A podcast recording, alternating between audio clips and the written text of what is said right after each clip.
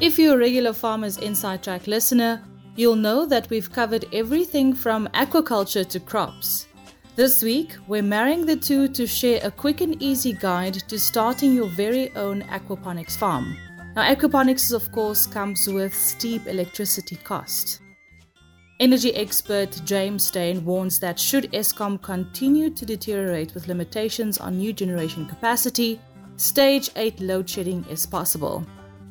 Now, can I get a drum roll, please? We're back with Meadow Feeds, who farmers turn to for much more than just feed. Wiaan Kitshoff, ruminant technical advisor at Meadow Feeds, unpacks the importance of the dry period in the dairy cow's lactation cycle. This week, he explains the importance of this transition. Our book of the week, The Farming Handbook by Barry Smith, and our farmer tip of the week comes from Conse Moraba, agricultural economist and strategy and operations analyst at one of Mzansi's leading agrochemical companies. This is Farmers Inside Track, supported by Food for Mzansi. Inspiration for your business and life. From South Africa's farmers and agripreneurs. Hey, I'm Zanzi, and welcome to episode 120 of Farmers Inside Track, powered by Meadow Feeds. I'm Dawn Noemdoe, the manager for audience and engagement at Food for Mzansi. Let's get straight into it with that promise guide to starting your aquaponics farm. Nicole Ludolf chats to Neil Stach from Aquaculture Innovations. Thank you so much, Dawn. Neil, how did you end up in aquaponics? 11 years ago, I came across this thing called aquaponics. And because it's such a measured science, you know, you have to measure everything, the qualities and so on. I got very interested in it because it suits the engineering mind to a certain extent. So I got involved in aquaponics and I built a little hobby system in my back garden. I followed YouTube mistakes and all of those. And so the aquaponics grew on me. And as it grew, I improved the system and so on. And then eight years ago, started writing training modules to help people along the way so that they don't have to make the same mistakes as what we did. That expanded to where I had no more space in my garden in Centurion. I then acquired a piece of ground. Today we have a commercial sized system where we plant 80,000 plants purely aquaponically. We use rainbow trout as the fish of our choice. With temperatures getting more extreme, is it then advisable for people to always have some type of temperature regulation happening? It's very hard to regulate the temperatures. It becomes an expensive exercise. And then you need the power. And unfortunately, with our power situation in the country on and off, you have to spend more money. You can have heating systems, and then, like me, with a cooling system, but I use air to cool the water. So it's just the flow of the water that enables it to cool. The ideal is to find the position, the natural way of doing it, or else your investment gets larger and larger because then you'll need a generator. Fish can't survive without oxygen, and the water temperature um, has to remain reasonably constant, and water temperature reasonably constant. When it comes to aquaponic systems, what are the ideal plant types that farmers should look at? There are really three groups of plants. So you have what we call leafy greens, and leafy greens are things like lettuce and celery and spinach and the herbs, things like mint and basil. Then we have the second group, which we call fruiting plants. Fruiting plants, things like tomatoes and cucumbers and those things. And then we have rooted plants. Now, rooted plants are, for instance, anything that grows under the ground, like a potato, radish, and those. The rooting plants are not suitable within the aquaponics world um, because we don't use soil, we only use water, and in some circumstances, we use stone. The real choice is really not what you can grow, but what you can sell. What are the kinds of challenges that you face in the aquaponics industry in South Africa? One of them is the acceptability of our produce by retailers. We're on a quite a large drive now, not to promote individual farms, but to promote the aquaponics, the growing science. It is healthy. We can't spray any insecticides or pesticides or anything on our plants. And it's a simple reason because that goes into the water and kills our fish. So we are forced not to. Our second major challenge in South Africa, larger retailers will only buy from you if you are certified global GAP, which is an agricultural practice. Now, that's not an easy thing to get. And so the smaller guy is really going to struggle to get there because we didn't have 200,000 Rand to throw at that certification. The guys are selling to individual retailers who are willing to put their produce on the shelves. But then ordering is low and it's not stable ordering, then they'll take, then they don't take. Plants only last that long. You can't leave them in the system forever. Do aquaponic plants suffer from pest attacks? Or are there any types of diseases they're prone to? We have to be very careful in our system. So, any weak plant, you can immediately identify the plant is looking weak.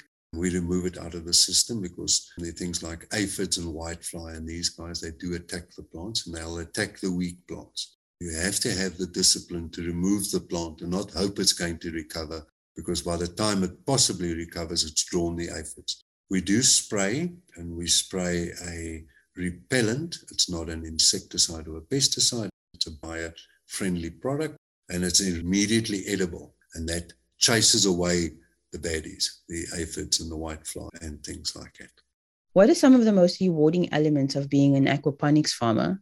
Looking at the growth for instance, the leafy greens, and let's use lettuce as an example. Our lettuce grows in 28 days. So you can physically see your plants grow because there's so much nutrients in there. And that is really a very rewarding. And then the fun bit is to feed the fish because they're alive, they jump. They actually get so used to you approaching the dam, they know it's feeding time.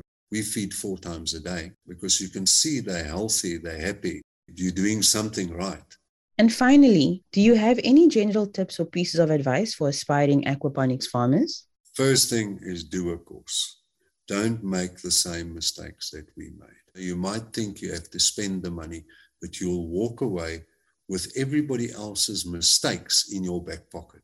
You don't only get the success story, you actually get the mistake story as well, so that you don't make the same mistakes. The second one really is do it it is fun. You pull your hair out of your head, but it's like any business. You pull your hair out of your head. Sometimes you wonder why you did it, and you learn and you learn your own system. That's where I started. I started having fun, and that's all I want to do now. I just want to do the aquaponics and do training and stuff. That's the fun bit, and see my plants grow and feed my fish. We now switch things up and move to the energy crisis in Mzansi. Now, according to author and energy expert James Steyn, Stage 8 load shedding is a strong possibility with Eskom's failing infrastructure. James, as South Africans, we've become so accustomed to blackouts and navigating our Eskom power cuts. Could you start by painting a picture of where we're at in terms of energy generation in this country? The state of electricity generation in South Africa has never been more weak or vulnerable. We've got about 46,000 in, uh, megawatts of installed generation capacity in the country, of which around 25,000 is just a little bit more than half is actually available on a regular continuous basis. This means the availability factor, that is the key benchmark for electricity generation, is way below 70%. For Eskom to be able to ensure no load shedding, got to be above 70% generally, the moment it's trending around 60%, which is a very worrying uh, situation. Additionally, we've had blackouts now since 2007. It is now 2022. And in the last two to three years, we have not had a single new megawatt of new generation capacity added to the grid. So it does seem that there's also a lack of urgency, particularly on the national government level, with regards to addressing the problem and you don't build the new generation capacity overnight. So it is a massively concerning situation. We are seeing electricity power stations are getting increasingly older. The average age of Eskom's coal-fired power stations is above 40 years. Imagine you are driving a vehicle that's 40 years old. It's going to break down more often. It's going to be more unreliable. It's simply not going to be able to provide the amount of work that it's supposed to be doing or that it would have done if it was a new model. These are the factors that are massively concerning. How do we start changing our thinking to be less reliant on the main grid for energy in Mzansi? Is living off the grid possible for us? Let's talk about renewable energy and getting it set up. Is it expensive, especially for new farmers? It's going to be difficult to go off the grid in South Africa, I'd imagine. But certainly, we have got very good solar capacity, and especially for farmers, I would imagine it's a very viable solution to look at renewable energy, particularly solar simply because you, you don't have to then rely on Eskom's long power lines to also bring its electricity to, to what is often a very rural area. You might have cable theft that might be occurring that adds uh, to the problem. So, certainly, getting off grid in a rural community, especially in a farming area, is a very good option to explore. If I was a farmer, that's an option I would be exploring thoroughly. You'd, in the long run, recoup your investment. I'm confident of that. The way electricity prices are going, you will certainly in the medium to long run, but probably in the medium to short run, to be honest, at the way the cost of renewable power is going, which is downwards, you'll recover your cost of investment relatively quickly. However, it would require most likely quite a significant investment to be made. So that might be something difficult for new farmers to be doing. It might be expensive. For a small suburban household, it costs about 250,000 Rand roughly to go off the grid. So that's a small suburban household running a, refrigerator, a washing machine, electricity, like television, lights, microwave, basic things. And it's going to cost about 250,000 roughly. So for a farming operation, it might cost more than that, but in the long run, it is something that just makes sense. If you can do it, I would certainly recommend it is something to consider. Now, James, what happens if we continue on this trends with outages? Is stage 8 load shedding possible? Well, in the long run, we are not currently on a good trajectory. We have seen stage 6 load shedding, which was the worst that we've ever had.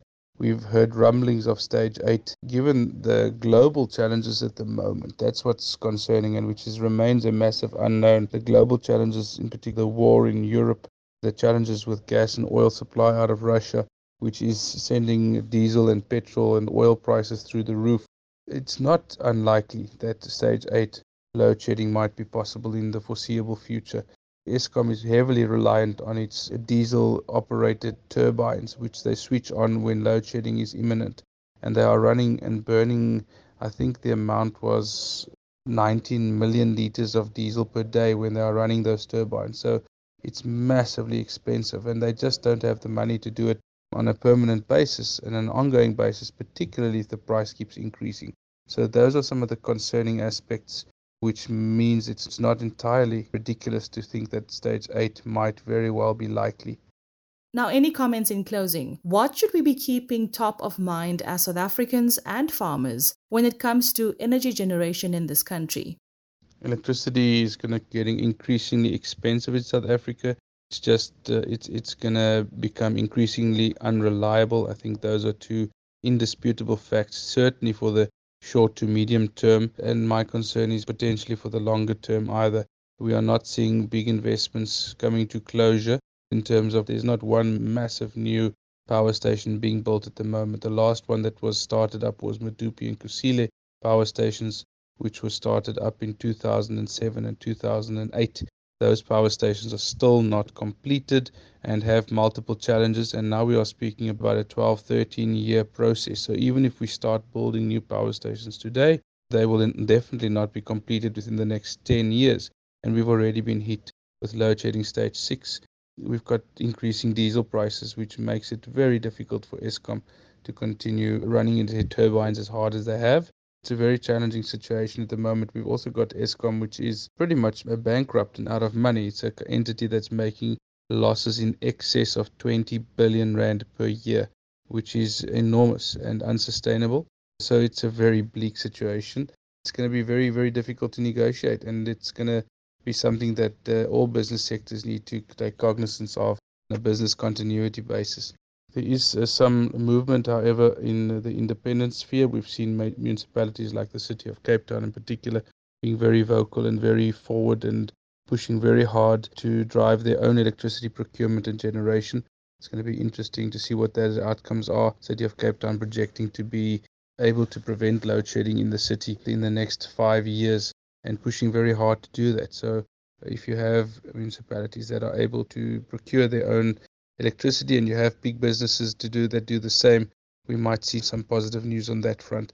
But certainly from Eskom's side, it's going to be very difficult to see a turnaround in the situation if it left to them alone. Thanks so much for joining us here on Farmers Inside Track, energy expert James Steyn. You can read more on this topic on www.foodformzansi.co.za.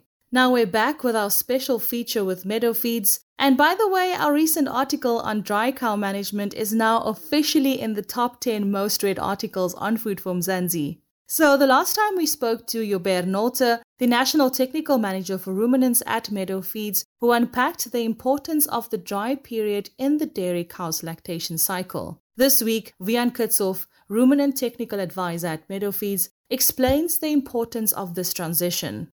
Wiaan, great to have you with us here on Farmers Inside Track. Welcome. Thanks, Dawn. It's an honor to be here. Tell us a little bit about yourself. I'm Wiaan Kitshoff, current ruminant technical advisor at Meadow Feeds located in Paarl. Grew up on a farm in the Swartland between Malmesbury and Moorreesburg. Graduated from the Stellenbosch University with a degree in animal science and animal production and thereafter got the opportunity to start with Meadow Feeds. Today we're talking about the transition cow. In short, can you explain what is meant by that exactly? When talking about the transition cow, we are referring to the steam up period, 21 days before calving, the actual calving when the calf is born, and the fresh period of the lactating cow. The cow undergoes a number of metabolic as well as physiological changes within this plus minus 46 days. When a cow is pregnant, nutrients are needed for the maintenance and growth of the uterus, the fetus, the fetal fluids, the placenta, and the uterine tissue, as well as other development. All these factors must be given proper attention and a different nutritional requirements must be met with the different rations she receives. Now, Wiaan, could you elaborate on the three phases that you've just mentioned? The first one is the steam up 21 days before calving. Now, typically, a dry period when a cow is not producing milk is around 60 days from the cow's previous lactation to the next. When referring to the steam up period, we are talking about the last 21 days of the dry period, just before calving. After lactation, when the cows are dried up, it takes about 25 to 30 days for the damaged mammary epithelial cells in the udder to renew. Also, the rumen microbial population must migrate from an energy dense lactation diet that was fed to the cow during lactation to a low density diet, typically higher in fiber in the dry period. This requires 14 to 21 days for the rumen to properly adjust and usually ends when the rumen microbes must adapt once again to an intermediate energy prepartum or steam up diet at around 3 weeks prior to calving as mentioned. During this time, the udder undergoes drastic changes, including the start of milk production, which results in the reactivation and proliferation of milk secretory tissue. During this period of about 21 to 25 days, the udder is highly susceptible to infection. Now, Wiaan, I really didn't understand that there were so many technical aspects. I knew that dairy production was intense, and a lot of farmers tell us that when we talk to them. But how would these infections come about? As pressure builds up in the udder in preparation for colostrum and milk production, the udder is not being evacuated yet. This causes leakage from quarters, allowing bacteria to penetrate the teat canal and cause infections such as mastitis. The termination of milk production is followed almost immediately by a period of rapid differentiation of the secretory tissue in preparation of the impending lactation as calving approaches. Fetal requirements take precedence over the cow's own requirements for tissue maintenance as the cow partitions most of her energy and nutrient intake to a growing calf. Besides giving proper attention to diet composition, especially fiber and energy concentrations, I would argue that how we manage the cows and diet allocation are equally important.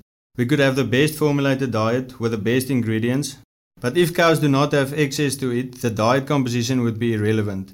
In growing herds, especially, overcrowding during this critical phase can be a major challenge to cows.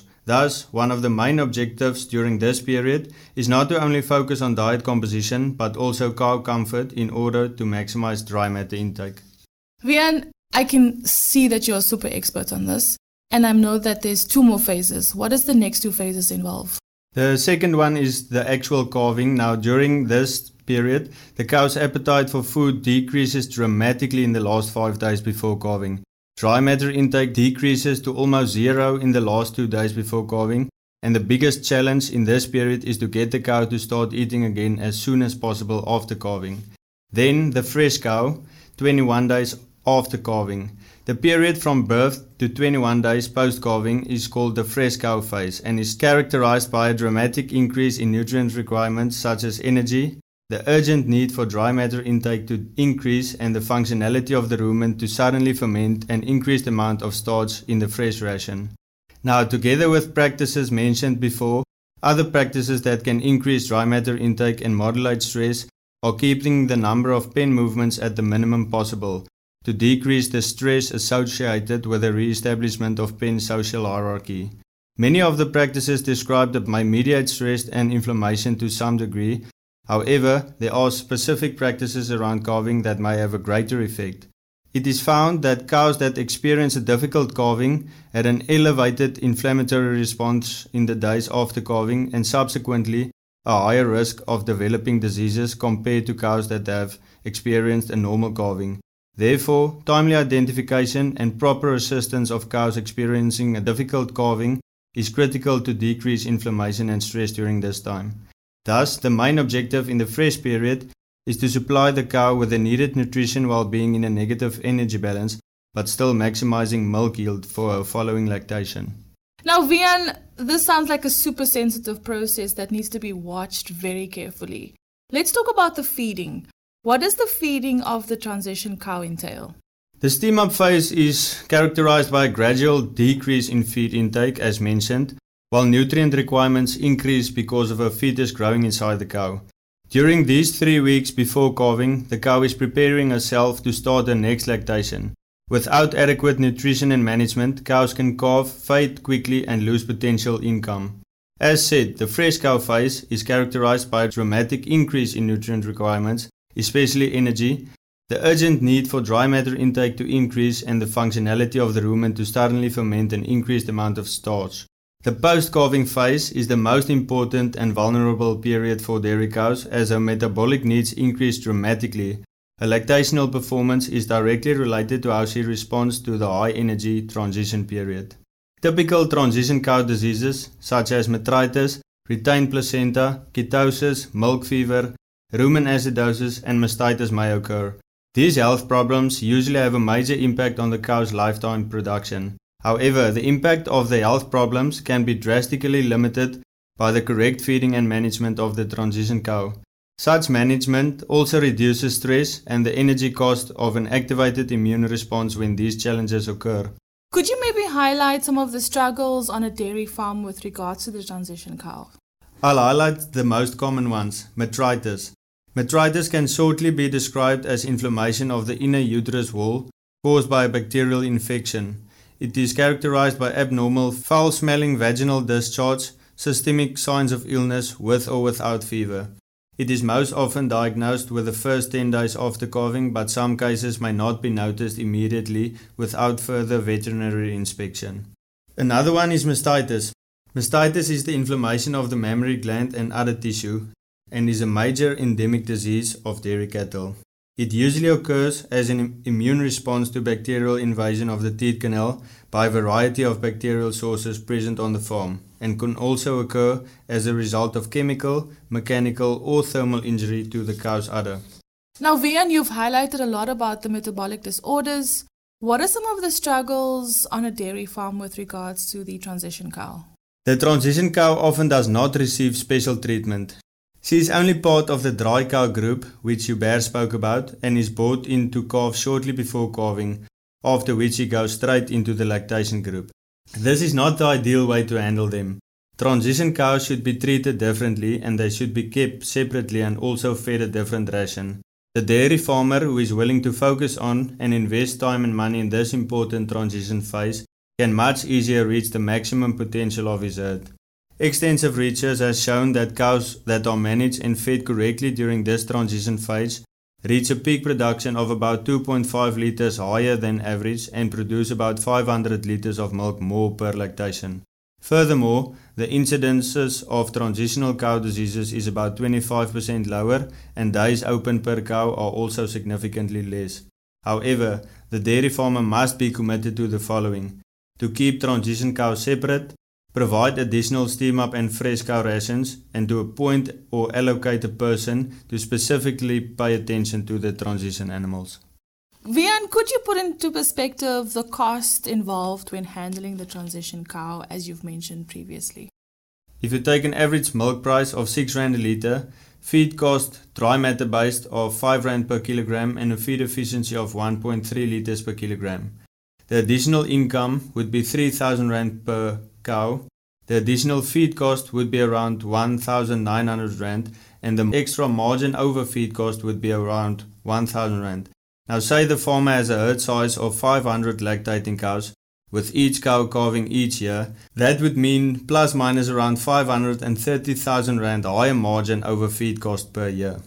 Now I know the requirements to properly feed and manage the transition cow includes extra facilities to handle steam up cows and the fresh cows separately and two additional rations meaning longer mixing times, additional workers, extra fuel cost, etc. And even if the half a million is all used for these equipment and requirements, the farmer still has the advantage of better herd health, better reproduction of the cows, high lifetime production, and be seen as a farm that knows how to look after its animals and act to the best possible interest of his animals. Thanks for joining us, Wiaan Kitshoff, Ruminant Technical Advisor at Meadow Feeds. Next up, and before we let you go, our book of the week, The Farming Handbook by Barry Smith. Terry Ann Browse reviews this book for us. In this unique and highly informative book, the author deals with a range of agricultural subjects and enterprises. The book presents 150 thumb rules which can help farmers save time and effort.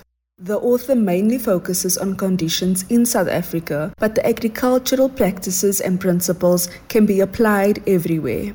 This book serves as a guide to natural resources and also includes information on field management, land assessment, agricultural engineering, and irrigation. With all the knowledge and information in this book, the Farming Handbook is definitely an essential read for farmers, students, and agricultural advisors. Agriculture is not just about farming, it's about caring, and that's an ideal worth preserving. It's super fresh, it's super soft, and it makes any meal a treat. It's Super Sure Bread and Super Sure Flour, a proud member of the VKB Group. From breakfast to lunch and even birthday cakes, Super Sure makes the whole family smile. Find Super Sure on Facebook or visit vkb.co.za for more info. VKB, for the love of the land.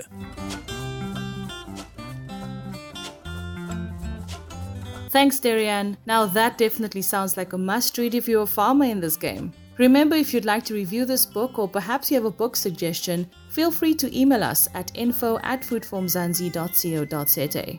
Now, before we let you go, our farmer tip of the week comes from Conse Moraba, agricultural economist and strategy and operations analyst at one of South Africa's leading agrochemical companies. She shares some of the most profitable small farm ideas every new farmer should know about. When we're talking small farmer, in order for you to start making that money, there's a lot of investment initially. Then there's years before the trees actually start to be in full production. There's a lot of investment in terms of finding the right trees, you know, finding the right variety for your conditions. And also, it's an economies of scale type of market. So when we're really looking at a small farming ideas, I wouldn't say that it's not viable, but it's definitely going to take a lot of years before you start to see the fruits of your labor. So if you're going into that market, you need to have a bit of capital to start with, and you definitely have to have patience because, like I said, you start seeing only your full production around year six, year seven.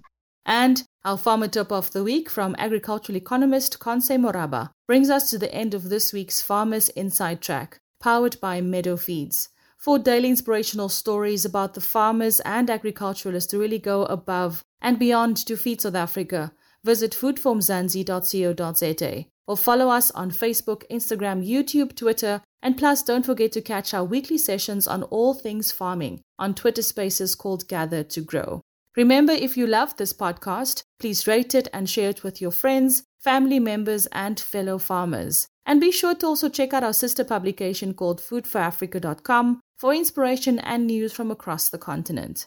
From me, Dawn Noemdoe, our producer Megan van der Vent, and the rest of the Food for Mzansi team, have a great week. Bye for now. Life in South Africa can be a lot. I mean, scroll through Twitter for a minute and tell me I'm wrong. Thank God for South Africans, though, right? We're inspiring, and even on the bad days, we fight back with a smile. That's why I love Food for Mzansi so much. They're not ashamed to celebrate the ordinary unsung heroes who work every day to put food on our nation's tables. Go to foodformzansi.co.za and never miss an inspiring story.